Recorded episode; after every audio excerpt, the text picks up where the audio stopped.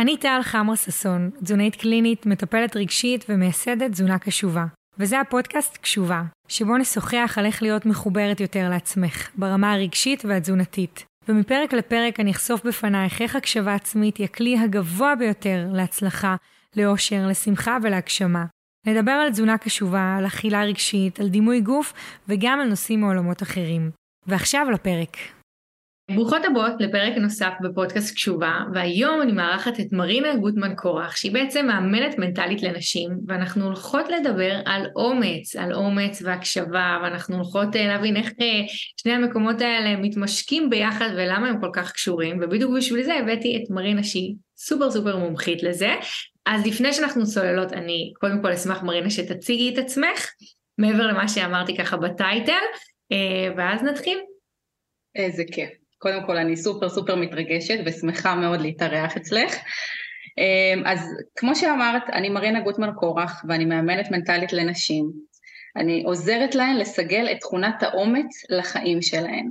אני מאמינה שכדי לחיות חיים שלווים, מספקים, מדויקים, חיים שבהם אנחנו מממשות את כל הפוטנציאל שבנו, אנחנו חייבות אומץ. מדהים, מרינה. ואת אומרת את זה שאנחנו חייבות, וכאילו לפעמים זה יכול להיות רגע, מה קשור אומץ? זאת אומרת, את, כשאת מדברת את זה ומתקשרת את זה, זה נשמע כאילו, איפה זה היה עד עכשיו? ברור שאני חייבת להיות אמיצה, אבל, אבל אני לא חושבת שביום יום נשים כל כך מסתובבות עם תחושה או אנשים, שרגע, חס, מה שחסר לי עכשיו זה אומץ. אז אולי בשביל שנסביר למה זה באמת כל כך משמעותי וקריטי, ואני מסכימה איתך, ולא סתם הבאתי אותך, כי למקום הזה גם של ההקשבה, ושל של לחיות איך שאני רוצה באמת, ואיך שמתאים לי באמת, דרוש אומץ, ממש ממש ממש. אז אולי תסבירי לנו אה, מה זה אומץ. אוקיי, אז קודם כל אה, אני רוצה להגיד שפעם ממש לא חשבתי שצריך אומץ. פעם ממש גם לא הייתי אמיצה, להפך הייתי בן אדם מאוד פחדן, וכאילו אה, גם לא הרגשתי שזה חסר לי בכלל. כל פעם שהייתי מרגישה נגיד איזשהו פחד לקראת משהו שאני רוצה לעשות, אז הייתי אומרת לעצמי לא לא לא מה פתאום בשביל מה זה לא בשבילי עזבי אותך, את פחדנית, זה, זה אה, כביכול כנראה מיועד לכאלה שהם כן אמיצים, את תישארי איפה שאת, הכל טוב. לא חשבתי שזה משהו שאני צריכה וחייבת לסגל לחיים שלי. אז היום אני חושבת אחרת לגמרי. אה, עכשיו לפני שאני אסביר מה זה אומץ, אה, אני רוצה להסביר מה זה פחד. מדהים. עכשיו, יש שני סוגי פחדים. הסוג הראשון זה בעצם פחד שרובנו מכירות, שזה פחד אמיתי, פחד קיומי. ואם אני צריכה ככה לתת דוגמה שמתאימה למה שאנחנו חיות היום, אם אני הולכת ברחוב ואני שומעת אזעקה, זה mm-hmm. פחד קיומי, אני רצה לחפש מרחב מוגן. זאת אומרת, יש סכנה אמיתית לחיים שלי. עכשיו, הסוג השני של הפחד, שזה בעצם פחד של רובנו פחות שומעות, זה פחד שהוא לא אמיתי, זה פחד מדומה. זה פחד שאני מרגישה כשאני חושבת על סיטואציה מסוימת שיכולה לקרות שמפחידה אותי. ותמיד, תמיד, תמיד המוח שלנו ייקח אותנו, אה, בוא נגיד, תמונה הכי גרועה שיכולה להיות. עכשיו, זה משהו שקורה אצל כולנו, המוח של כולנו עובד ככה. רגע, אבל רגע, שנייה, כן, בא לי רגע כן. להבין. אמרת את הדוגמה של הפחד הקיומי, שאם כן. יש עכשיו אזעקה, אז ברור שהחיים שלי נמצאים בסכנה. יש דוגמה נכון. נוספת שמתאימה, שהיא לא דוגמה בהכרח כזאת ישראלית, שמתאימה כאילו לפחד קיומי, נגיד אפילו במקומות של כסף או זוגיות או דברים כאלה, שזה פחד קיומי, שנמצאים... פחד של הישרדות למשל, נגיד כסף, זה משהו הישרדותי, זאת אומרת, אם אני יודעת שאני לא אכניס איקס בחודש, לא יהיה לבת שלי מה לאכול. זה גם פחד קיומי. כן, שגם שם יכול להיות שזה גם פחד לא קיומי, כי יכול להיות שאולי לא יהיה לי כסף, סתם אני זורקת לפילאטיס, אבל לא בהכרח שכל כך מהר אני אגיע לחרפת רעב. נכון, כן, אבל כשאני אומרת פחד קיומי, נגיד סתם, עוד דוגמה שעולה לי לראש, אמ, עכשיו אני אלך ברחוב ואני, ופתאום אני, אמ, אני אראה מולי אריה. אוקיי, אני אפחד. זאת אומרת, פחד קיומי זה ברוב המקרים יהיה פחד אמיתי לחיים שלי. אוקיי, הבנתי. משהו הישרדותי זה שיש איום אמיתי על החיים שלי, שאני עשויה למות, נכון, כאילו, המוות, אה, המוות מתקרב, מה שנקרא, בחוויה, או באמת. נכון, נכון. אוקיי. והפחד השני, כן? הפחד השני הוא פחד מדומה. זאת אומרת, זה שלא באמת או לא בהכרח יש באמת סכנה ממשית לחיים שלי. וגם פה נגיד אני אתן דוגמה, נגיד אני רוצה לעשות שינוי קריירה, אוקיי? אז תמיד המוח ייקח אותי למקום הכי גרוע שיכול להיות. אני לא אצליח להתפרנס, אני לא אצליח כמו שאני רוצה, מי בכלל ירצה לבוא אליי, מי ירצה להקשיב לי, ואוקיי, אז עזבי אותך, אל תעשי את זה. נשמע מוכר. כן, לגמרי, נכון. עכשיו, חשוב להבין שבשני הסיפורים שבעצם סיפרנו פה, בשני הסוגים של הפחד, יש מנגנוני הגנה שבאים להגן עלינו, וזה אותם מנגנונים. מה שקורה כשהם באים לידי ביטוי בפחד האמיתי, מה שקורה אז, אוקיי, אני באמת מתחילה לפעול ולחפש מחסה לצורך העניין, נגיד כמו שאמרנו בסיפור עם האזעקה, אני ארוץ לחפש מחסה. אבל, כשאות, אבל כשאותו מנגנון הגנה מופעל בפחד הלא אמיתי, מה שהוא עושה לי זה בעצם מונע ממני מלעשות את מה שאני רוצה לעשות ומשאיר אותי במקום. ככה עובד המוח, זה משהו שחשוב להבין, זה לא המצאה, זה לא זה, ככה עובד המוח של כולנו. וככה בעצם הוא מגן עליי, כי למה? הוא מגן עליי מפני זה, זה שאני אולי עשויה להיכשל, שאולי אני באמת אמורה, באמת יכולה לחוות את, ה, את אותה סצנריו ש, שיש לי כרגע במוח, שהפחד המדומה מספר. נכון. אז עכשיו כשהבנו בעצם מה זה פחד ואיזה סוגי פחדים יש, אז כשאני מבינה מה עוצר אותי ולמה, אני יכולה לפעול. במקום להיות במצב שהפחד משתק אותי, אני עוברת למצב שאני פועלת למרות הפחד. עכשיו גם, תמיד שואלים אותי, אוקיי, אז מה ההבדל בין בן אדם אמיץ לבין בן אדם פחדן? אז תמיד אני אומרת שלדעתי אין שום הבדל. שניהם מפחדים באותה מידה. הפחדן פשוט משתתק מהפחד, והאמיץ פועל למרות הפחד. וזאת ההגדרה שלי לאומץ. אומץ זה לא היעדר פחד, זה לעשות משהו למרות הפחד. מדהים, ממש. אז הפחדים האלה וגם הפחדים המדומים האלה, שמגיעים גם מהמוח הקדום שלנו ומהמוח ההישרדותי, ובעצם אם אני יכולה, תגידי לי אם אני טועה, אבל בעצם ביום יום שלנו אנחנו חוות, חוות יותר פחדים אה, מדומים. כאילו לגמרי. פחדים אה, ממשיים זה דבר שפחות נחווה אותו לרוב בחיים שלנו, ואז המקום הזה של האומץ זה להצליח על אף כל הסצנריואים הגרועים שיש לי בתוך הראש שלי, להמשיך לצעוד. עכשיו בשלב מסוים אבל הם יכולים להשתנות הסצנריואים האלה שיש לי בראש, כי אם עכשיו אני כל כך מפחדת שנניח דיברת על הדוגמה הזאת של, של לפתוח קליניקה, אוקיי? שזה דוגמה ש... אולי גם תכף תספרי קצת עלייך, כאילו בסופו של דבר על השיפט שעשית, אז זה, זה בטוח פחדים ש, שהיו קיימים אצלך, גם מן הסתם היו קיימים אצלי וכדומה, אז האם זה ישתנה כתוצאה מאומץ שאני אגייס, כאילו לרוב, מתוך, מתוך זה שאת מלווה נשים, את יודעת, לעבר כן. מקום הבוקר, אז הם עשויים גם להשתנות הסצנריו בסוף. התקליט שיש לי בראש יכול להישמע קצת אחרת בעוד שנה, שנתיים? קודם כל כן. זה שאני עכשיו מדמיינת אה, תמונה הכי גרועה שיכולה להיות ושאני לא אצליח ושאני אכשל, אז ככל שאני אראה לעצמי שאני לא נכשלת, או כל צעד קטן שאני מצליחה בו, אני בעצם משדרת למוח שלי, או, oh, הנה, הנה, הצלחת. זה לא, אה, כאילו, כל, כאילו כל מה שדמיינת, הנה, זה לא באמת מתממש. הנה, עוד, עוד צעד קטן להצלחה. זאת אומרת, ככל שאנחנו חוות עוד ועוד פעולות וכל מיני סיטואציות של הצלחה, אנחנו בעצם לאט לאט מפיגות את כל הפחד ואת כל הסטרס מהסצנריו הכי נורא שיכול להיות. עכשיו, זה לא שזה מעלים את הפחד, זה שאני עכשיו בוחרת לפעול למרות שאני מפחדת, זה לא מעלים לי את הפחד, אני עדיין מפחדת. אבל אני לא משתתקת במקום, אני, אני כן עושה, אני כן פועלת למרות שאני מפחדת. זה, זה נשמע מדהים, המקום הזה של, של להצליח למרות הפחד, ו, ואני חושבת שאולי גם את, את בעצם אומרת ככל שאני חווה יותר הצלחה, אז אולי גם המיקום, יש לי יותר חוויות גם שהן טובות יותר, ויש יותר של מסוגלות, אז גם הפחד תופס זווית יותר קטנה, זאת אומרת יש לו קצת פחות מקום. ואני רוצה להגיד שגם שאנחנו, ממה שאני רואה גם אצלי בתוך תהליכים, גם, ש, גם שהפחד כן מתממש, זאת אומרת, גם שהוא מתממש, והייתי בפחד, זאת אומרת, הייתי, חוויתי אותו עכשיו, הרבה פעמים קורה משם שיפט נורא גדול. זאת אומרת, גם לפגוש כאבים בעיניים כמו דחייה, כמו אפילו המקום הזה של אם אני מכניסה עכשיו את האוכל הזה הביתה, יהיה לי התקף אכילה, ויכול שהיה לי התקף אכילה.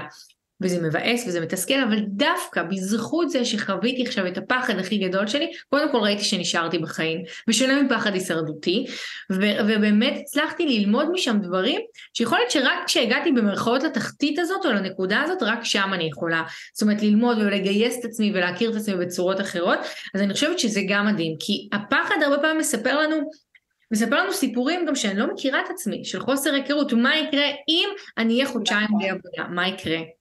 לא יודעת, אולי פתאום יהיה לי את הרעיונות הכי מטורפים, שבנקודת זמן שאני מפחדת ממה יקרה אם אני חודשיים בלי עבודה, אני לא מוכנה להיות שם, וזה גם מדהים המקום הזה. ואז זה בגלל זה לא מקום רק של הצלחה. זאת אומרת, זה בסדר גם לפחד, לעשות, וכאילו במילים, את יודעת, להיכשל, אני פחות אוהבת להשתמש בזה, אבל, אבל לחוות כישלון, לחוות חוסר... נכון, נכון.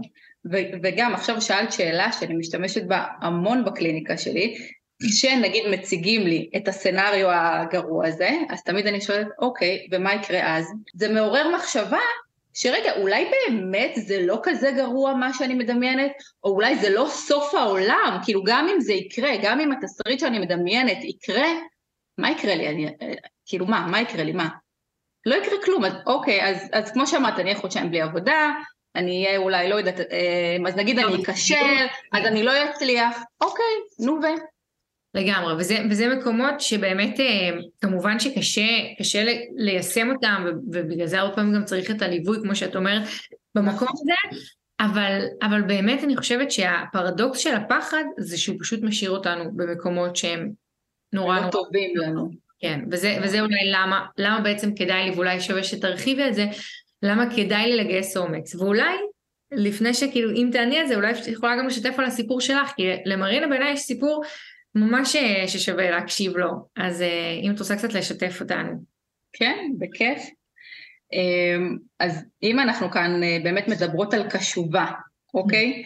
אז אני יכולה להגיד שהמון שנים מהחיים שלי לא הייתי קשובה לעצמי, בכלל לא הבנתי מה זה, לא הבנתי למה צריך את זה, וכשאנחנו לא קשובות לעצמנו, ואני אספר באמת על עצמי, כשאני לא קשובה לעצמי, אני אלך ואעשה דברים שלא בהכרח מתאימים לי. אז מה שקרה לי זה שנגיד אמ, למדתי שני תארים שלא באמת אהבתי את מה שלמדתי. אמ, עשיתי תואר ראשון בכלכלה וניהול ותואר שני מנהל עסקים ו- ולא באמת אהבתי. עכשיו, יותר מזה, אני גם לא הרגשתי חריגה, כי גם ממה שראיתי מסביבי, לא היה סביבי כאלה שאומרים, וואו, מרינה, איזה תואר, איזה לימודים מעניינים, כאילו, כולם היו אותו דבר, כולם היו, את יודעת, עם אותו vibe, אז גם לא הרגשתי חריגה, אמרתי, טוב, כנראה ככה זה, וזה החיים, וצריך ללמוד, ואוקיי, יאללה, צריך להעביר את הזמן הזה, מה שנקרא. ואז, אחרי שסיימתי את התואר, הלכתי לחפש עבודה. וגם פה, כשהלכתי לחפש עבודה, פשוט שלחתי קורות חיים לכל מיני מקומות, שראיתי לפי הדרישות שמה שצריך זה תואר ראשון בכלכלה וניהול. זאת אומרת, כאילו הנה, עכשיו שאני אומרת את זה, אני, אני פתאום נופל לי האסימון. לא חיפשתי מקום שמתאים לי, אלא חיפשתי מקום שאני מתאימה לו. כי זה מה שהתרגלתי לעשות. התרגלתי להתאים את עצמי לסביבה. וואו, מרינה. לא, זה, את, את מספרת, נכון. לא, אני אומרת וואו, אפילו לא רק לאיך שאת מציגה את הדברים, כאילו שזה כל כך מפיל אסימונים. אה, אוקיי, ואז באמת המקום הראשון שכאילו קיבל אותי, יאללה, הנה התחלתי לעבוד, הייתי אז בחורה בת 24, אה, שגם נגיד מבחינת גיל, זה גיל שעוד לא מתפתחת שם המודעות באמת. זאת אומרת, אני חושבת שבגיל 30 קורה משהו, לקראת גיל 30, בסביבות גיל 30, שם אה, כאילו קורה משהו אחר, ששם באמת אנחנו מתחילות קצת יותר להיות מודעות, אבל אוקיי, הלכתי, עבדתי בבית השקעות, התחלתי באיזשהו תפקיד, סבלתי, ממש ממש סבלתי, ושוב, גם פה ראיתי את כולם סביבי סובלים, זאת אומרת לא היה אחד שמגיע לעבודה, וואי איזה כיף, איך אני מקבל סיפוק, איך אני אוהבת את העבודה שלי, איזה כיף, כאילו כולם, יאללה שיהיה כבר חמש, יאללה לעוף הביתה יור, אז גם שם לא הרגשתי חריגה, אמרתי טוב, ככה זה החיים, כאילו עבודה זה לא משהו שאני אמורה ליהנות ממנו, עבודה זה עבודה, נהנים אחר הצהריים. אמ, אוקיי, ואז התקדמתי שם אה, בכמה תפקידים. אמ, שוב, הסבל נמשך, גם תמיד הייתה בי אמונה, טוב טוב, עכשיו אני רק בהתחלה, בגלל זה לא כיף לי, אבל תכף זה יבוא, תכף שאני, שאני אדע הכל. לסבול עכשיו בשביל משהו, כאילו... בשביל, בדיוק, שאני אהיה בתפקיד שאני רוצה להיות, שאני שואפת אליו, שם יהיה לי כיף. וגם כשהגעתי ל... ל בוא נגיד תפקיד ששאפתי להגיע פתאום אני רואה, אה, זה, זה כאילו מה שרציתי לעשות? זה מה ששאפתי בשבילו? עשיתי גם עוד מבחנים פנימיים ועוד רישיון פנסיוני, זאת אומרת, עוד דברים בשביל להגיע לאיזשהו תפקיד, ואז כשסוף סוף הגעתי אליו, פתאום אמרתי לעצמי, אה, זה כאילו, זה כאילו מה שרציתי? שזה נקודה מעולה, כי בעצם כל כך הרבה אנחנו מגייסות את עצמנו תוך כדי ונושמות חזק בשביל אותו דבר, בשביל אותו משקל, בשביל אותה חוויה, וסובלות כל הדרך, ואז מגיעות לפסגה, ואולי נהנות ממנה לרגע או מתרגשות ממנה, אבל... נכון. ואם זה נעשה באמת בסבל, זה לרוב גם יישאר ככה. נכון. אמ, ואז ככה באמת אמ, עלו בי, את יודעת, מחשבות של אוקיי, מה אני עושה? ואז מה שקרה תוך כדי זה, אמ, גם התחתנתי, גם היו כאילו מחשבות על אוקיי, עכשיו אחרי החתונה, אז אני רוצה להביא ילד, אז אולי זה לא הזמן לעזוב. זאת אומרת, כל פעם תירצתי לעצמי, היום אני יודעת להגיד את זה, תירצתי לעצמי למה להישאר במקום המוכר והבטוח ולא לעשות משהו אחר. הקורונה הגיעה ועבדנו כולנו מהבית ולא היה לי לאן לברוח. זאת אומרת חצי יום עשיתי את העבודה שלי מהבית ובחצי יום השני שמה שהייתי רגילה לעשות לפני הקורונה זה בעצם לפצות את עצמי על כל הסבל של השמונה שעות שחוויתי ומה שהייתי עושה פשוט הייתי הולכת המון לקניונים לפני הקורונה. מה זאת אומרת? מגיע לי פיצוי, לא? סבלתי שמונה שעות, מגיע לי מתנה. כן, בדיוק, מגיע לי מתנה. ובאמת הייתי קונה המון דברים שאני צריכה, דברים שאני לא צריכה, אמ, ובקורונה פתאום לא היה לי את זה, נכון? סגר, אין קניונים, חצי יום אני סובלת, ומה אני עושה בחצי השני? כאילו יושבת לבד עם עצמי, מה אני עושה? ושם התחילו ליפול לי האסימונים, שכאילו אוקיי, משהו פה צריך לקרות. התחלתי פתאום לשאול את עצמי, התחלתי להסתכל על עצמי, רגע, מה אני מרגישה? למה אני סובלת? למה מגיע לי לסבול? ועוד דבר, שגם בעלי עבד מהבית, ותמיד ידעתי שבעלי מאוד אוהב את העבודה שלו ועף עליה ונהנה ממנה, אבל זה לא היה כמו לראות את זה בעיניים. זאת אומרת, אף פעם לא ראיתי אותו פיזית בעבודה. ופתאום כששנינו עובדים מהבית ואני צופה עליו מהצד, כאילו אפילו החל מזה של איך אנחנו קמים בבוקר, שאני קמה ביואו איזה באסה עכשיו עוד יום וזה, והוא קם בשיא האנרגיות שלו, יאללה כיף איזה יום. וגם תוך כדי היום, שאני בעצבים ושיחות עם לקוחות וכל שנייה יואו יאללה שיגמר כבר לא רוצה לדבר איתו, איזה מעצבן, עוד משימה, עוד מטלה, ואני רואה אותו בשיא האנרגיה, בשיא הכיף, זה פתאום שיקף לי משהו, וגם הוא אפילו אמר לי, מרינה, תראי את עצמך, תראי את התגובות הפיזיות שלך בגוף, תראי איך את עצבנית רוב היום. וזה גם עזר לי להבין שאוקיי, משהו פה לא תקין, כאילו זה לא בהכרח אמור להיות ככה, שזה מה שחשבתי לפני, ש, שכאילו ככה זה. אמ, ואז הבנתי שאני חייבת לשנות משהו, חייבת, חייבת, חייבת, כי לא מגיע לי הסבל הזה, א' כל, וב' כי אני רואה שאפשר אחרת, אני, אני רואה בבית שלי שאפשר ליהנות מעבודה. מדהים.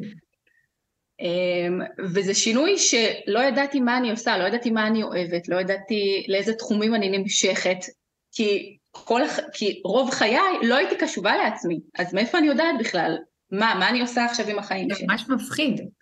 זאת אומרת, זה ממש מפחיד להסכים להיות כנה עם עצמי, להיפגש עם עצמי, להגיע לפגישה הזאת עם עצמי, כי אנחנו עשויות במקומות האלה לגלות המון המון דברים, שכל מיני פרדיגמות שגדלנו עליהם, שפתאום בעבודה קשה שווה נגיד משהו כזה, איזושהי אמונה כזאת, ואז פתאום את אומרת, רגע, עבדתי קשה, אני עובדת קשה, יש לי גם שני תארים, עשיתי עוד מבחנים, הגעתי גבוה, והנה, מה, איפה, אז אני, זאת אומרת, זה פתאום נורא נורא מבלבל גם, נכון. המקום שהגעת אליו. נכון, מאוד מבלבל, וגם זה משהו שראיתי בבית, זאת אומרת, יש לי שני הורים שעובדים באותה עבודה רוב חייהם, ולא מתים על העבודה שלהם, זאת אומרת, עובדים קשה, אז, אז בגלל זה גם אני חשבתי שככה גם אני, זהו, מצאתי עבודה, לכל חיי זאת תהיה העבודה שלי, ואני אסבול כל חיי, כי ככה זה בחיים. אני מבינה את זה לגמרי, והרבה ממי שמאזינות לנו גם, נכון, עם הורים ש... שבין אם במשרות בכירות ובין אם לא, כן, זה אפילו לא קשור, שיש שם את האמונה הזאת שצריך לעבוד מאוד קשה, ו... וזה ככה, אחרת איך נכון. נשרוד, אפרופו נכון. פחד, פחד אה, אה, מדומה או פחד קיומי. לגמרי, לגמרי. וזאת אמונה שמתאימה באמת לתקופות של פעם, כן. וזה גם משהו שאני ככה מדברת עליו, על אמונות שאנחנו מעבירות בין דורות, ושאנחנו נכון. מקבלות. כשאני החלטתי לבחון את כל מה שאני מאמינה בו, מצאתי המון דברים שוואלה, שאני לא באמת מאמינה בהם, אלא שפשוט לקחתי את זה מאימא שלי, מסבתא שלי, ממה שהייתי שומעת בבית, שזה לא רלוונטי לעולם שאנחנו חיים בו היום. מדהים. ו- ואפשר לעשות את זה רק עם המון מודעות, זאת אומרת, רק אם אני באמת בוחרת לעצור להתבונן על החיים שלי, על מה אני סוחבת איתי, על עם מה אני מתהלכת בעולם, במה אני מאמינה, ואתם באמת תופתעו לגלות, כל, כל, כאילו כן, כל מי שמקשיב לנו כרגע, תופתעו לגלות כמה דברים אתם סוחבות שהם לא שלכן ולא רלוונטיות לתקופה שאנחנו חיים בה היום. אני מסכימה איתך לגמרי, אנחנו סוחבות המון המון המון אמונות שמועברות אלינו לגמרי.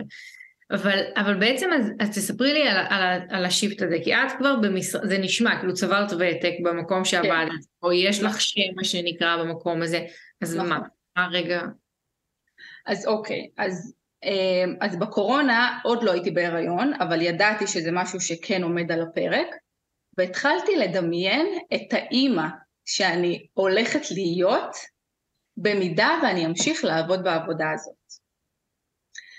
ואז, אמ, וואו, אז פשוט מה שעלה לי זה שאני חוזרת הביתה, שאני אוספת את הבת שלי מהגן לצורך העניין, אחרי יום עבודה מתסכל, משעמם, שסבלתי בו, בעצם איך יהיה לי כוחות ורצון וחשק להיות איתה אחר הצהריים? הרי אני גמורה מעייפות, מעייפות מנטלית, לא מעייפות פיזית.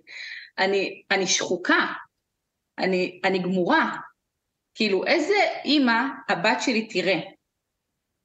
יהיו בי המון תסכולים, המון עצבים שאני יכולה להוציא עליה.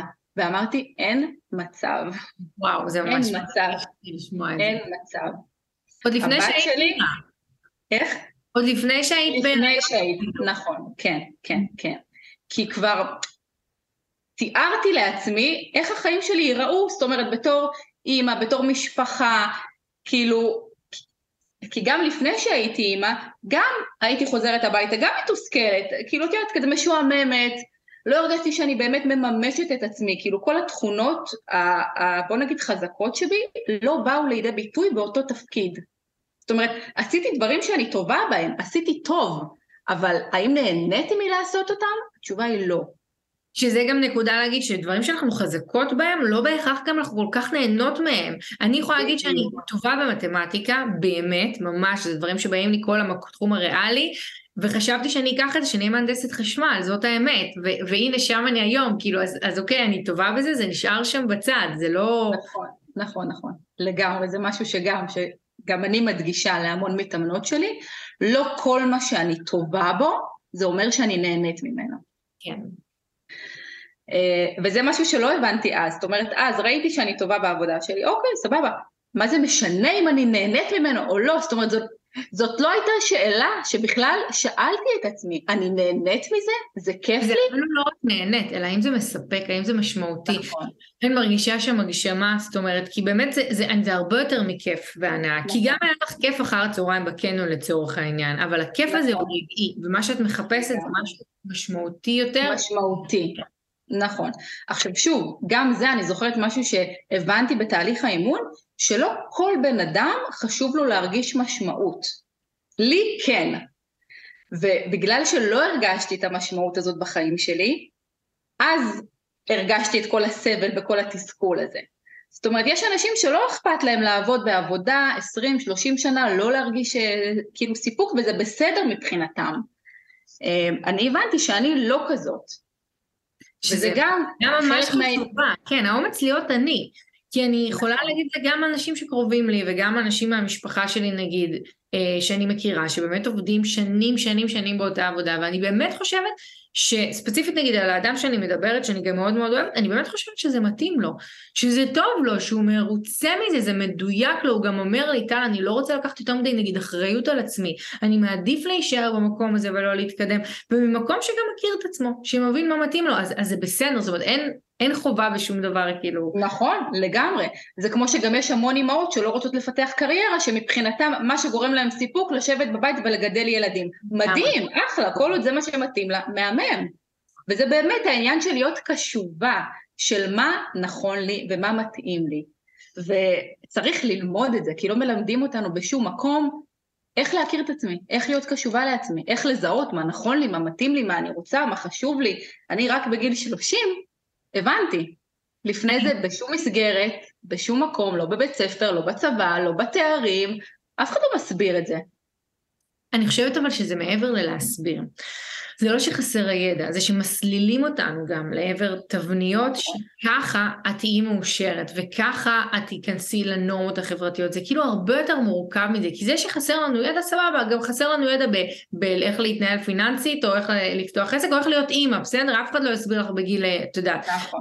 אבל יש פה משהו שכאילו זה ברור שזאת הדרך, שצריך לעבוד בצורה אה, שככה מקבלים אולי כבוד או ככה מתפרנסים או כל מיני דברים ומשפטים כאלה, ואז ברור לנו ששם אנחנו צועדות, אז אנחנו ממשיכות לצעוד. אז אנחנו הולכות למתמטיקה הסופר סופר מוגבר, אני יכולה להגיד גם על עצמי, הלכתי למתמטיקה וביוטכנולוגיה וסופר רציתי ללמוד תיאטרון, אוקיי? לא כי אני חושבת שהייתי שחקנית בסוף, כן, אבל, אבל היה לי משהו שרצה ולא עשיתי את זה, למה? כי אני צריכה עכשיו את היחידות הריאליות כדי שכשאני ארצה ללכת ללמוד, זאת אומרת המון, המון דברים שמסלילים אותה. תקשיבי, עכשיו שאת אומרת את זה, כאילו יש לי צמרמורת, סבבה? כי גם אני בבית ספר, בלב שלי, הרגשתי שאני רוצה ללמוד תיאטרון, אבל בגלל שהגעתי מבית ומחינוך של, טוב, מה זה יתרום לך בחיים? עדיף שתבחרי מגמה שתתרום לך בחיים. אז הלכתי, אז הלכתי ולמדתי מנהל עסקי, אה, אה, יודעת, חשבונאות וכל מיני דברים כאלה, שיהיה לי את זה ליתר ביטחון, שאני אוכל להיות מנהלת חשבונות.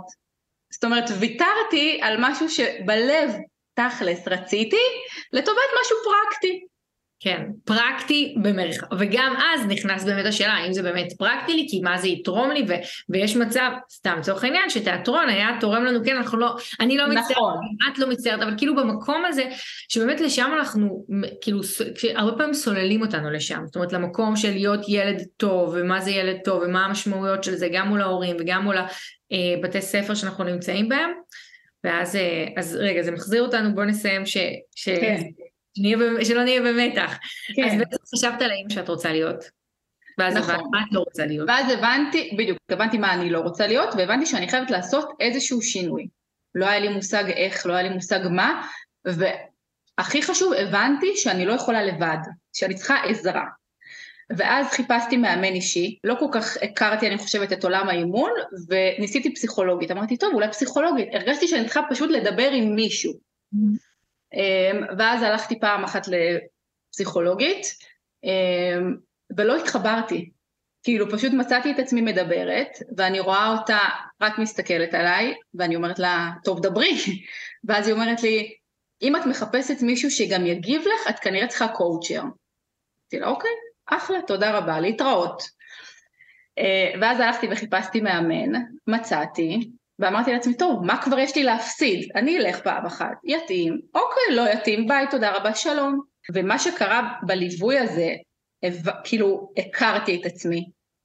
למדתי איזה דברים חשובים לי, על מה אני לא מוכנה לוותר, מה אני רוצה להשיג בחיים שלי, איך אני רוצה לחיות את החיים שלי, מה החוזקות שלי, במה אני טובה, במה אני לא טובה. שם הבנתי שבעצם אני רוצה להיות מאמנת. עכשיו, זה גם מחזיר אותי אחורה, כי כשהתלבטתי בגיל 21 במה לעשות תואר, הייתה לי התלבטות בין פסיכולוגיה, שזה מה שהלב שלי רצה, לבין משהו פרקטי, כלכלה וניהול, מה זה משהו פרקטי, אני יכולה להשתלב איתו בהמון עבודות, בהמון תחומים, זה תואר כללי, ו, ואז אני זוכרת אמרתי לעצמי, טוב, בשביל להיות פסיכולוגית אני צריכה עכשיו לימודים של שבע שנים, כי זה גם תואר ראשון וגם תואר שני, ורק לחשוב על זה עכשיו ללמוד שבע שנים, עזבי, עזבי, עזבי, לכי תלמדי שלוש שנים, תואר פרקטי, תמצאי מהר עבודה, תעשי כסף, זהו. אז פסיכולוגית כנראה אני לא אהיה, אבל עולם האימון גם מתעסק המון בפסיכולוגיה.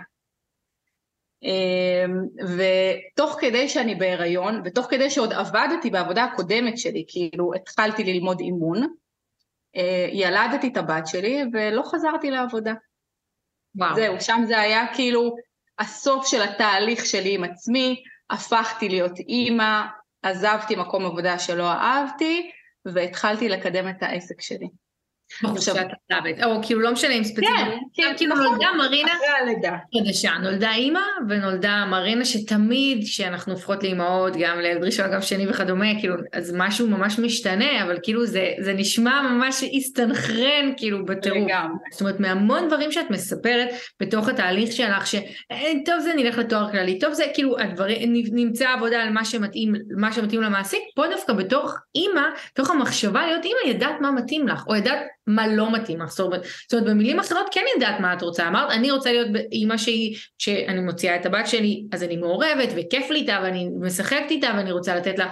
ויש לי סבלנות אליה. בדיוק. אז, אז זה מקום שכן ידע ש, שכאילו מהמקום הזה של האימא, כאילו משהו בך פנימי חזק אמר, טוב, אני, אני לא מעבירה את זה הלאה. נכון. עכשיו, גם יפה שאת אומרת את זה, כי אני תמיד ידעתי שיש לי תחושות פנימיות כאלה, אוקיי? כמו, כמו זה שרציתי נגיד, אה, כאילו נגיד ללמוד פסיכולוגיה, אבל בסוף הלכתי, זאת אומרת, כן, תמיד ידעתי מה אני רוצה. פשוט היו פה כמה דברים ש, ש, אה, שלא אפשרו לזה לקרות, לצורך העניין של להיות ילדה מרצה, שזה משהו כן. שהתרגלתי להיות, התרגלתי, אני רוצה שההורים שלי יהיו גאים בי. אז איכשהו תמיד הייתי בוחרת את הבחירות של לאן שהם נתבו. למרות שאף פעם הם לא אמרו לי, אל תהיי זה, אלא תהיי זה, אבל זה לאו דווקא באמירות כאלה קונקרטיות, לפעמים זה גם בסאבטקסט או. זה המון כאילו בין השורות כזה. זה בעיקר בסאבטקסט, אם אימא מסתכלת על עצמה וכל הזמן אומרת שמנתי, רזיתי, שמנתי, רזיתי, איך היא השמנה, איך היא רזתה, היא לא חייבת להעיר לבת שלה, והיא יכולה להגיד לי, לא הערתי בחיים לבת שלי, אבל מה, הבת ש... מה אני הבנתי, שאני לא מדברת ספציפית במקרה הזה על עצמי, אבל כן. אני הבנתי שאני צריכה לראות בצורה מסוימת, ככה מצפים ממני, ככה יאהבו אותי, ככה אני מקבלת יותר תהילה ונקודות אצל ההורים שלה, זה אותו דבר. ילדים מרצים הם לא בהכרח ילדים שגדלו להורים שאמרו להם, את חייבת ללמוד להיות רופאה. נכון. יש סיפורים כאלה, אבל זה לא בהכרח העיקר, עיקר, עיקר, במיוחד גם של הדור שלנו כבר, כאילו. נכון. אז בעצם מה שקרה לי במהלך החיים, שבעצם למדתי לבטל את הקול הפנימי שלי לטובת דברים אחרים, לטובת ריצוי הסביבה, לטובת מה שצריך לעשות, ובעצם עם השנים התרחקתי מעצמי, זאת אומרת, אם עכשיו שאני חוזרת אחורה, וואלה, כן הייתי אולי קשובה לעצמי, בלב, בפנים, אבל לא הצלחתי להביא, להביא את זה לידי ביטוי בפועל בחיים שלי. וזו נקודה שהיא באמת, באמת חשובה, כי בעצם כולנו נולדנו עם הקול הפנימי הזה. זאת אומרת, זה, זה באמת משהו, אני באמת באמת מאמינה לו, ואני קוראת לזה גם החוכמה הפנימית שלי, ויש לזה כל מיני שמות בין עם התודעה הגבוהה ואינטואיציה, וזה לא משנה לאיזה שמות אתם מתחברים, מתחברות יותר נכון, זה באמת, כולנו נולדנו עם זה, וככל שהתחלנו להלביש על עצמנו נורמות חברתיות וציפיות וריצוי וכדומה, וגם ככל שהמשכנו בדרך שהיא לא מותאמת לנו, עוד עבודה, עוד פסיכומטרי, עוד זה, עוד תפקיד שלא מתאים לי, אז אני כבר מתחילה להתנתק ממנו ולאבד ממנו, ואז גם מתחילות להגיע התנהגויות בדיוק כמו שתיארת. אני עובדת שמונה שעות, אני גם, אני בטוחה שהבוסים שלך חשבו שאת עובדת מעולה ושאת עובדת טובה וחרוצה וכדומה, אבל אז אני מתחילה לפצות. לפצות, לפצות, לפצות, ואת הבנת שזה מדהים, שאם את תמשיכי לעשות את זה, אז את גם תפצי בתור אימא, אז את לא תצליחי להיות באמת נוכחת וכדומה, כי אם אני לא נוכחת שמונה שעות מהחיים שלי, בסדר? אז איך אני אהיה נוכחת כמה שעות אחרי? כבר אני מתרגלת לא להיות נוכחת, גם זה לא שעכשיו שעה אחת אני עושה אולי לפעמים דברים שלא מתחשק לנו זה, נכון. זה הרבה יותר מורכב מזה. וזה מדהים המקום הזה, ממש, למה, למה כל כך שווה לנו לה, להגדיל, זה בדיוק המקום של להיות אמיצה. אמיצה זה, זה לדעת שקודם כל אני שונה, ומה שיעזור לי להרגיש משמעות או שמחה או סיפוק יותר נכון, לא בהכרח משמעות בחיים שלי, הוא שונה מאחת לאחת. ואצל אחת יכול להיות שהקריירה שלך שהייתה לך לפני כן, היא הדבר הכי הכי מדויק עבורה. ואצל אחרת יכול להיות שזה משהו אחר, אבל זה האומץ באמת לראות את מי שאני, וזה מפחיד, ובא לי לשתף גם במקום שאני רציתי ללמוד אה, תזונה, אמ, הרגשתי, אני ממש זוכרת את, את הנקודה הזאת ששיתפתי את חברה שלי, הייתה כאילו חברה שכאילו אנחנו ביחד מטרום חובה, כאילו ממש ממש ביחד, ואני כל הזמן היה ברור לי שאני הולכת ללמוד הנדסת חשמל, למה? כי זה פרקטי, כי יש לי אמ, ריאלי וכדומה, ואני, ואני באה גם ממשפחה שאין בה כסף, אז כאילו איך הדרך הכי טובה לצאת ממעגל הלא נעים שאני מרגישה זה ללכת ללמוד הנדסת חשמל. ואז הלכתי, עשיתי פסיכומטרי, כבר בדקתי להירשם, הייתי ממש כאילו ברגע הזה, ואז אמרתי, אני לא מסוגלת, אני, אני פשוט הרגשתי ש, ש, שאני, שאני לא מסוגלת, ואני מראה למרינה את, ה, את איך שאני שמה עם הידיים, פשוט זה הרגיש לי, ואז, ואז, אמר, ואז מה שדיבר אליי, זה ללכת ללמוד תזונה, וחיפשתי אם יש פסיכולוגית תזונה, וזה גיליתי שאין, אבל... אמ, ואז גם היה לי עוד פחד, אמרתי איך אני אלך, שאני תמיד בחוויה שלי גם בן אדם גדול, כאילו הייתי עם דימוי גוף גם נורא נורא שלי, תמיד הרגשתי שאני כאילו, אני, אני אף פעם לא הייתי מה כביכול הבנות הנורא רזות וכדומה, ותמיד הרגשתי גם מאוד גדולה ומגושמת, ואז אמרתי נניח והלכתי, אז קודם כל גם איך אני אצליח וגם איזה פדיחה ללכת בתור תזונאית, כאילו שאני כביכול לא התזונאית הקלאסית, תראו כמה שמנופוביה גם הייתה לי, על כמה מחשבות כאילו אז היו לי, ואני זוכרת ש... פשוט התחלתי לחקור את זה בסתר, ממש בסתר, כאילו אני עושה, את יודעת, כאילו מה אני עושה. כאילו את עושה משהו רע. כן, כאילו אני פושעת עכשיו. ממה פחדת אבל? קודם כל פחדתי גם מהעניין הכלכלי, זאת אומרת הוא הפחיד אותי מהמקום הזה שאני לא אצליח, כאילו יש פה דרך, יש פה נתיב כביכול שזה הנדסת חשמל, ש, שאני יכולה להביא לידי ביטוי חוזקות שלי, שהן יכולות להוציא אותי ממעגל נורא נורא לא נעים שהייתי בו, שהיה מעגל גם של בושה מול כסף והמון חוויה ש, שאין אף אחד שדואג לי, זה, זה הרבה יותר, יש לי לגמרי חרדות כלכליות ש, שאני עובדת עליהן, כן, אבל רובו פחדים מדומים, אבל זה משהו שחוויתי אותו מגיל מאוד מאוד מאוד מאוד מאוד צעיר. אמ, אז זה היה, וגם התחושה שאולי אני לא, מי, מי שם אותי? עכשיו בנקודה הזאת עברתי כבר תהליך מאוד מאוד טוב עם אוכל. כאילו עברתי כבר תהליך מאוד טוב עם אוכל, אבל עדיין הדימוי גוף שלי היה במקום לא כל כך גבוה, ואז אמרתי לעצמי, אז איך אני אבוא, איזה פדיחה, כי כאילו אמרתי, תזונאית חייבת גם להיות, את יודעת, מסורטטת עם קוביות בבטן, ואיך אני יכולה, כאילו גם לא... גם אמונה מקבילה שלך. לגמרי, חד משמעית, שהיום היא כאילו מפגרת, כאילו, מפגרת לגמרי, אבל אז היא לא הייתה, היא הייתה באמת נכון. משמעותית. וזה היה נורא, וזה גם נורא הביך אותי, כאילו להגיד את זה בקול, כי בטח יסתכלו עליי ויגידו מה אני לא קשורה, וסבבה, ללמוד הנדסת חשמל, לאף אחד אין ציפייה לאיך מהנדסת צריכה כאילו להיראות בעיניים שלי. ו- וממש אני זוכרת שהתוודעתי לחברה שלי באיזה שלוש בבוקר, חזרנו מיציאה, היינו באוטו ואמרתי לה, תקשיבי, אני אה, החלטתי שאני הולכת. עכשיו, לא באמת הייתי סגורה על זה, אבל אמרתי, טוב, אני אשתף אותה. ואז התגובה שלה זה כאילו, וואי, מדהים, ברור, הכי מדויק לך, כאילו, משהו גם מאוד חיזק בתגובה הזאת, והיא מכירה אותי שנים, לא סתם אמרתי את זה, אז כאילו זה גם עזר לי. אה, וזהו, וקיבלתי את ההחלטה הזאת, ואני חושבת שזאת באמת נקודה שנדרשה, נדרש לשם המון המון אומץ. זאת אומרת, לצאת. לצאת ממסלול אחד שהוא כביכול המסלול הבטוח. אבל הוא בטוח... באמצע התואר עזבת? לא, לא עזבתי באמצע תואר, זה היה ממש uh, בתחילת, עוד לפני הלימודים, כאילו בדקתי על לימודים. כן. וזה היה... שכולם ידעו כבר שזה מה שאת הולכת ללמוד, ו... כן, זה, זה מה שאמרתי גם, בדקתי, כן, דיברתי כל מיני הורים של חברות וכאלה, ואז זאת הייתה הנקודה, וזה...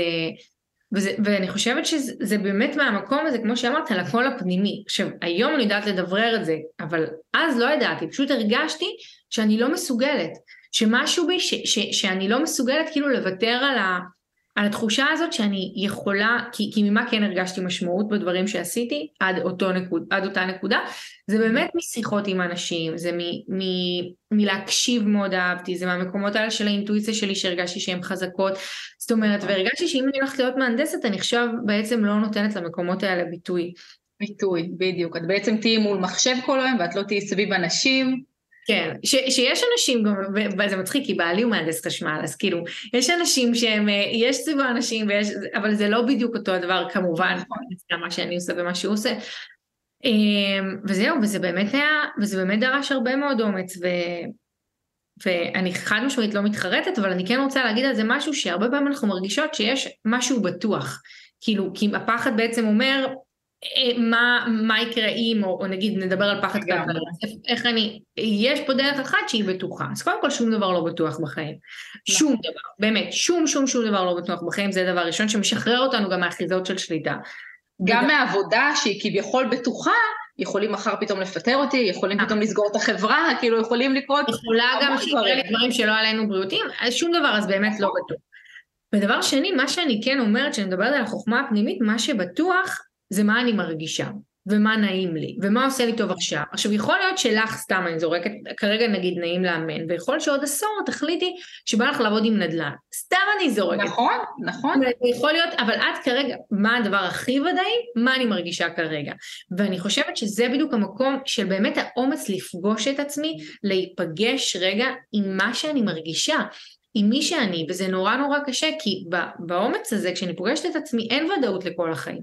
אין עבודה אחת שהיא בוודאות תהיה העבודה שטובה לי לכל החיים. אולי כן, אולי לא. איך אני יודעת? אני שואלת את עצמי. ואז כל בוקר אני בעצם צריכה לבוא לאיזושהי פגישה עם עצמי, ולבדוק האם אני מקוילת נכון, כאילו בחוויה שלי מולי. נכון. ובאמת, אחד הדרכים אה, איך בעצם ללמוד להיות קשובות לעצמנו, זה לשאול את עצמנו שאלות. מדהים. זה משהו שאנחנו לא עושות ביום יום, כאילו איך באמת באמצע היום פתאום אני אשאל את עצמי, היי מרינה, מה קורה, איך את מרגישה? זה משהו שאנחנו לא עושות. ובתהליך האימון, כשנגיד יושבות מולי בנות ואני שואלת אותן, שאלות שהן כביכול פשוטות, נגיד כמו איזה תחומים מעניינים אותך, או, או שנגיד מה את אוהבת. הן כאילו מסתכלות עליי בכאילו מבט של, מאיפה עכשיו נפלת עליי עם השאלה הזאת? פעם ראשונה שבכלל מישהו שואל אותי שאלה כזאת. עכשיו בצדק, נכון, אף אחד 20 שנה, 30 שנה, לא שואל אותנו את השאלות האלו, לא בבית ספר ולא בשום מסגרת. אז איך פתאום אני אדע מהן החוזקות שלי? וואלה, לא יודעת. Mm-hmm. אשכרה יושבות אצלי בנות, 25, 30, וואלה, אני לא יודעת. נשמע לי נורא נורא הגיוני. נורא נורא. נכון, מאוד הגיוני, מאוד הגיוני. כי הם מעולם לא שאלו את עצמם. וכאן בעצם מתחיל תהליך האימון. זאת אומרת, אני בתור מאמנת יודעת לכוון אותם להגיע, כן, לכל התשובות האלו. ברור שבפעם הראשונה זה לא יודעת, אבל לאט לאט הן כן מצליחות להגיע לזה. אז תכף שנדבר באמת על פרקטיקות שאת, שכבר עכשיו uh, התחלת להשחית, אז יש פה באמת גם משהו שהוא נורא, שהוא, שהוא באמת מפחיד, כי אם אני שואלת את עצמי את השאלות האלה, אז בעצם יש מצב שפתאום מה שאני אוהבת לא בהכרח מתכתב עם הנורמות החברתיות שגדלתי, זאת אומרת זה, זה אחת מהסיבות ללמה מפחיד אותנו לשאול את זה, ולמה זה לפעמים לא קשור שאני אשאל, אני אוהבת את מה שאני עושה, לא יודעת, אולי, אבל בחוויה שלי יש לי אמונה שרק בדרך הזאת, אז יהיה לי אחד אה, יאהבו אותי נגיד, מקומות שמרצים, אז רק אם אני אגיד כל הזמן כן לבן הזוג שלי אז הוא יאהב אותי, ואם אני אגיד לו לא, הוא לא יאהב אותי, אז טוב, אז אני אגיד לו כן, ואולי אני לא אוהבת את מה ש... את הזוגיות שלנו, את הסקס שלנו, כל מיני דברים בתוך, בתוך המערכת יחסים הזו. נכון. ובשביל זה אנחנו כן רוצות להתחיל להכיר את עצמנו כדי להבין באמת מה נכון לי ומה לא נכון לי. נכון. אז קודם כל, אני אגיד שלהיות אני דורש המון אומץ. מדהים. המון. המון. לא סתם, יש לי גם uh, הרצאה uh, חינמית בביו, אז כל מי שמקשיבה פה יכולה גם להיכנס אחר כך בפרופיל בדף אינסטגרם, שנקראת האומץ להיות אני. ממש הדרכה של 20 דקות שמדברת רק על זה.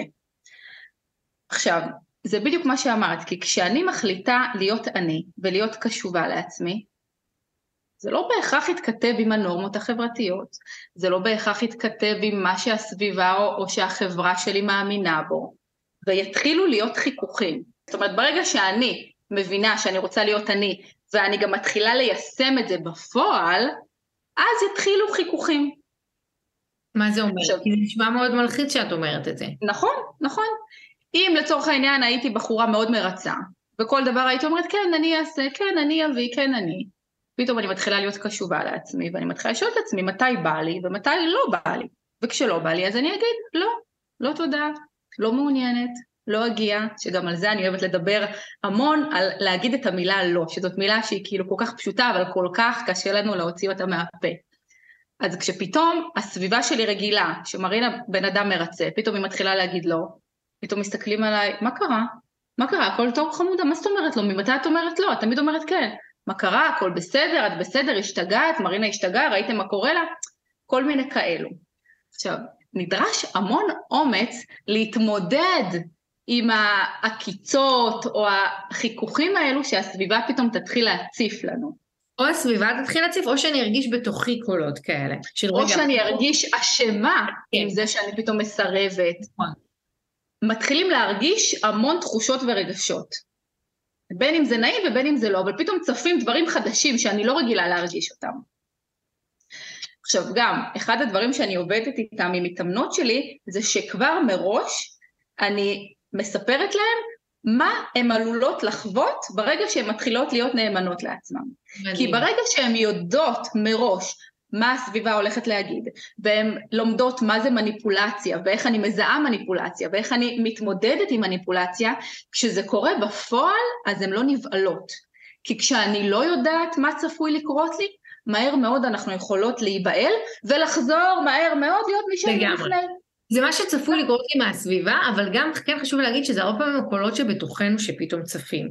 נכון, שאולי. רגע, רגע, אולי אני לא צודקת. נכון. לא, לא, לא, אולי כאילו... הוא עשה לי מבט, והוא עשה לי, זה היה נראה שהוא לא, עכשיו יכול להיות שהוא עשה ויכול להיות שלא, ואני גם אף פעם לא יודע באמת מה הצד השני לגמרי חושב, אבל אז זה משאיר לי כזה מין רווח לחשוב דברים, ואז אני יכולה באמת לחזור בי מתוך המקומות האלה. בדיוק, נכון. לחזור להיות מי שהייתי לפני, לא קשובה, מרצה, עושה מה שמצפים ממני. העיקר לא, העיקר שלא עכשיו יריבו איתי, והעיקר שלא פתאום יהיה איזשהו חיכוך. כי בסופו של דבר, אנחנו הולכות להתחכך עם אנשים שקרובים אלינו, וזה לא פשוט. זה מאוד לא פשוט. זה יהיה נגיד ההורים שלנו, זה יהיה חברות טובות, זה יהיה בן זוג, זה יהיה נגיד אנשים בעבודה. זאת אומרת, אנשים שרגילים לדמות אחת, ופתאום מבחינתם אני כאילו הופכת להיות דמות אחרת. נכון, אבל אני רוצה להגיד על זה רגע משהו, דווקא מתוך העבודה שלי, שלפעמים גם יש פעמים שלא נוכל להתחכך. ואני חושבת שזה מספיק אמיץ, ואני רגע אתן דוגמה, נגיד אם אני יושבת עם אימא שלי שכל הזמן מעירה לי על איך שאני אוכלת או על איך שאני נראית או זורקת הערות, יש מצב שמההיכרות ואולי מאיזשהו ניסיון הבנתי שלא נכון יהיה להתחכך איתה. למה? אני לא בהכרח אצליח להשתנות, אני לא בהכרח אצליח אולי אפילו או לשנות אותה, או שזה עשוי להחריף את זה, אפילו מצב רגשי שאני, שאני מתחככת איתה. אז איך אני כן יכולה להיות אמיצה וקשובה לעצמי? זה נגיד להביא מנטרות שאני ממש נמצאת איתי בתוך הארוחה. או לשים גבולות, כן? דברים שאני לא מוכנה שיגידו לי, או כן לאכול איך שאני רוצה, ולא לאכול עכשיו את הסלט או את ההמבורגר שהיא מצפה. זאת אומרת, לא לעבוד לפי הציפיות שלה, כן להיות נאמנה לעצמי, אבל יכול להיות שזה לא בדיוק יהיה רק מולה. כי יכול להיות ש, שאותה, אם עכשיו אני אתחכך איתה, או יגיד לה משהו, או יעיר... לא, אז כשאני אומרת חיכוכים, כן. זה לא אומר להתחיל מה שנקרא דיון. זה לא אומר להתחיל עכשיו להסביר לה, די, די, וזה, תפסיקי להעיר לי, למה את מעירה לי? זה לא מה שהתכוונתי. חיכוכים זה, אם נגיד לא היה לך נעים שהיא כל פעם מעירה לך, אוקיי? וכדי שהיא לא תעיר לך, פשוט היית יושבת ואוכלת אוכל שאת לא רוצה, רק כדי שהיא לא תעיר לך. אז עכשיו, כשאת מתחילה להיות קשובה לעצמך, והיא יושבת לידך, ואת אומרת לה, לא, את זה לא בא לי. ואז, ואז היא מתחילה להעיר לך, סבבה, אותה את לא יכולה לשנות. את לא יכולה להגיד לה, אוקיי, מעכשיו תפסיקי להעיר לי. אוקיי, סבבה, אז היא ממשיכה להעיר לך, אבל את קשובה לעצמך, את לא אוכלת. מדהים. לזה התכוונתי. מדהים, אז התכוונו לאותו דבר. אז בעצם כן. זה המקום שאת תתחילי, אז, אז אולי אם רגע נגבש את זה לקראת הסוף לדברים פרקטיים, mm-hmm. אז בעצם אמרתי את הדבר הראשון, ש, שברגע שאני מתחילה להיות קשובה לעצמי, אז אני עשויה לקבל פידבקים כאלה או אחרים מהסביבה, וזה דווקא אחד מהדברים שאני יכולה לקחת לטובתי. כי, כי אם אני יודעת את זה מראש, אז זה דווקא משהו שהוא פרקטי. נכון, לצאת מנקודת הנחה שברגע כשאני מתחילה להיות קשובה, קשובה לעצמי, וכשאני מתחילה להביא את זה לידי ביטוי בחיים שלי, בוודאות יגיעו פידבקים לא כל כך חיוביים מהסביבה. של מה קרה לך פתאום, השתנית, ממתי פתאום את לא אוכלת את זה, ממתי את לא רוצה לבוא איתנו למסיבות, כל מיני כאלו. עכשיו, זה בסדר, זה חלק מהתהליך, מה שאסור לכם לעשות זה לחזור בכם, זאת אומרת, אה טוב טוב להיבהל, מה שנקרא להיבהל מזה שפתאום מתחילים קצת להעיר לכם הערות ולחזור. אתם יכולות להגיד, לא, עכשיו פחות מתאים לי, או היום לא בא לי, או להבין שבעצם מה שהסביבה מנסה לגרום לכם, בלי שהיא מודעת, כן? זה לחזור בכם, זאת אומרת, הסביבה מנסה להוציא ממכם את מה שהם רוצים שתעשי. בין אם זה לאכול את המנה הזאת, בין אם זה, אה, לא יודעת, לבוא איתם לאיזה מסיבה, זאת המטרה שלהם. ככה הם רגילים להתנהל איתכם. ככה הם רגילים. בדיוק. זה לא אומר שהם אנשים רעים. ברור. גם זה חשוב להבין, שרוב האנשים ש, שמפעילים עלינו מניפולציות זה אנשים שמאוד אוהבים אותנו. זה ההורים שלנו, זה חברים שלנו, זה, זה אנשים שמאוד אוהבים אותנו, והם רוצים בטובתנו. מה שהם לא מבינים זה שכרגע אני, חשוב לי דברים אחרים, עשיתי מה שנקרא בדק בית עם עצמי, הוצאתי מה לא מתאים לי, מה כן מתאים לי, והם צריכים להתרגל לעכשיו גרסה חדשה. כן. אז קודם כל, לדעת ולצפות לזה שיהיו פידבקים לא טובים מהסביבה, אוקיי? כי אנחנו כבר לא מרצות אותם, אלא אנחנו מרצות את עצמנו, אוקיי? אז יהיו כאלה שיזרקו הערות, שיהיו זה, שנבין שזה חלק מהתהליך, ולוקח תקופה לא ארוכה במיוחד עד, שהסביב, עד שהסביבה מתרגלת לגרסה החדשה. זאת אומרת, צריך לקחת בחשבון שיש איזו תקופה כזאת של חיכוכים, כמו שהגדרנו, שהם לא מבינים מה קורה לך פתאום, אבל אחרי תקופה מסוימת כבר הם התרגלו וזה יחזור להיות בדיוק אותו דבר, כאילו זה יחזור להיות אחרת, זה יחזור להיות בטוב. אוקיי? אה, יפה, זה לגבי העניין הזה. והאומץ הוא לא להיבהל בתקופה הזאת. זאת אומרת, כאן לא אנחנו צריכים... להיבהל ולהמשיך. כי אפשר נכון, להיבהל. בדיוק, אפשר, בדיוק, אפשר להיבהל, להבין שזה חלק מהתהליך ולהמשיך להיות אנחנו. זה לגבי זה. עכשיו, אה, איך אנחנו לומדות להיות קשובות לעצמנו? זה לשאול את עצמנו שאלות. ואחת השאלות שאני אוהבת לשאול, וגם אני אוהבת להגיד למתאמנות שלי לשאול את עצמם, זה מה את מרגישה. לא כן. איך את מרגישה, איך אני מרגישה? וואלה, אני מרגישה טוב. זה מה את מרגישה. מה את מרגישה בכל סיטואציה ביום-יום. אני עכשיו בעבודה. מה אני מרגישה? שעמום, תסכול, סיפוק, כיף, מעניין, משעמם. מה אני מרגישה אחר הצהריים? מה אני מרגישה כשאני נמצאת עם XYZ? כיף לי איתם, טוב לי איתם, הם שואבות ממני אנרגיה? זאת אומרת, בכל סיטואציה, בכל סביבת אנשים, לשאול מה את מרגישה. זאת שאלה שגם, שאף אחד לא שואל אותנו, ואף אחד לא מלמד אותנו לשאול אותה. זאת שאלה כל כך קריטית, כי מה אני מרגישה זה בעצם הפתח להיכרות עם עצמי. ו- ואז מתוך המקום הזה של ההיכרות עם עצמי, אני גם אצליח לדעת מה הפחדים שלי, ואיפה אני רוצה להיות אמיצה, ואיך אני רוצה לשנות. כאילו ככה אני אצליח להבין את הדבר הנפלא הזה שנקרא אני, ומשם אני אצליח גם לעשות בחירות שיכול שהן יהיו מפחידות ומבהילות ויהיה לי הרבה אה, חששות ואולי אפילו קצת חרדות, זאת אומרת הם יציבו חיכוכים כמו שאמרתי עם החוץ וגם עם הפנים, אבל יהיה לי מספיק כאילו את, ה, את הסיבה להמשיך, כי אני אדע מה אני רוצה להשיג. את ידעת שאת רוצה להיות אימא שהיא נוכחת, שהיא מצליחה להיות נוכחת, שהיא לא ממורמרת, זה, זה מה שאת ידעת. ומהמקום הזה הנורא גדול שידעת את זה, הצלחת גם לעשות צעדים ממש מפחידים.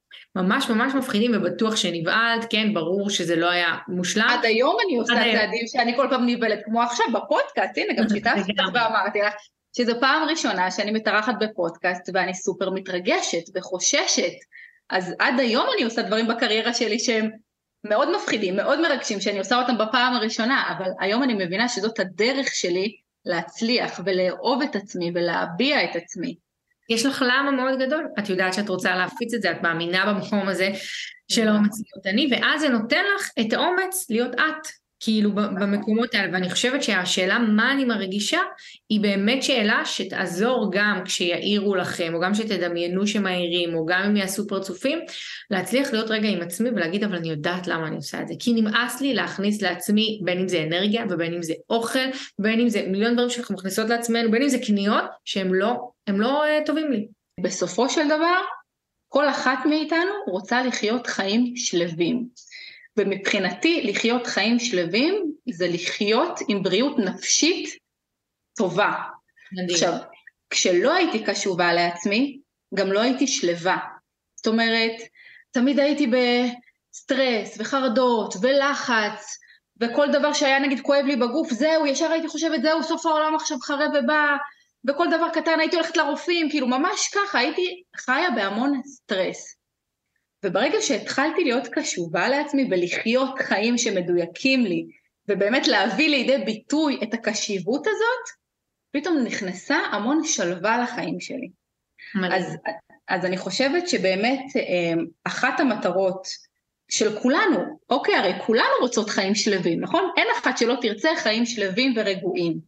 אז הדרך לשם היא באמת להתחיל ולהיות קשובות לעצמנו, להיות אמיצות, לדייק את החיים שלנו לפי זה, ולעשות שינויים כאלה ואחרים בהתאם למי שאנחנו. מדהים. מרינה, סיכמת את זה מהמם, ממש. איזה כיף. אני קודם כל אגיד לך תודה, ואיזה כיף שהיית כאן, ואני אגיד גם... תודה רבה שאירחת אותי. באהבה. שמי שרוצה uh, לעקוב אחרי מרינה, אז אני אשים, uh, את תשלחי לי את הלינק, ואני אשים את הלינק לאינסטגרם ולינקים נוספים ש, שיתאימו, ואז נשים גם למטה שתוכלו להמשיך לקבל מהאומץ להיות אני. וכמובן, כמובן שהכל מתחבר לכל מה שאנחנו מדברות, ו- ומרינה מזקקת את זה למקום של אומץ, ואני כל כך מתחברת למילה הזאת, שאני חושבת שאנחנו לא פוגשות אותה מספיק במהלך היום, והיא ממש מדויקת. אתן מוזמנות אה, גם לשתף את הפרק הזה, וגם אה, לשתף אותנו בתובנות, ואפילו דבר אחד שבחרתן ליישם בעקבות הפרק הזה, או לקחת אה, לעצמכן, אז נשמח לשמוע באינסטגרם שלי, של מרינה, שתינו. ותודה רבה ענקית שהייתם כאן והאזנתם ונתראה בפרק הבא.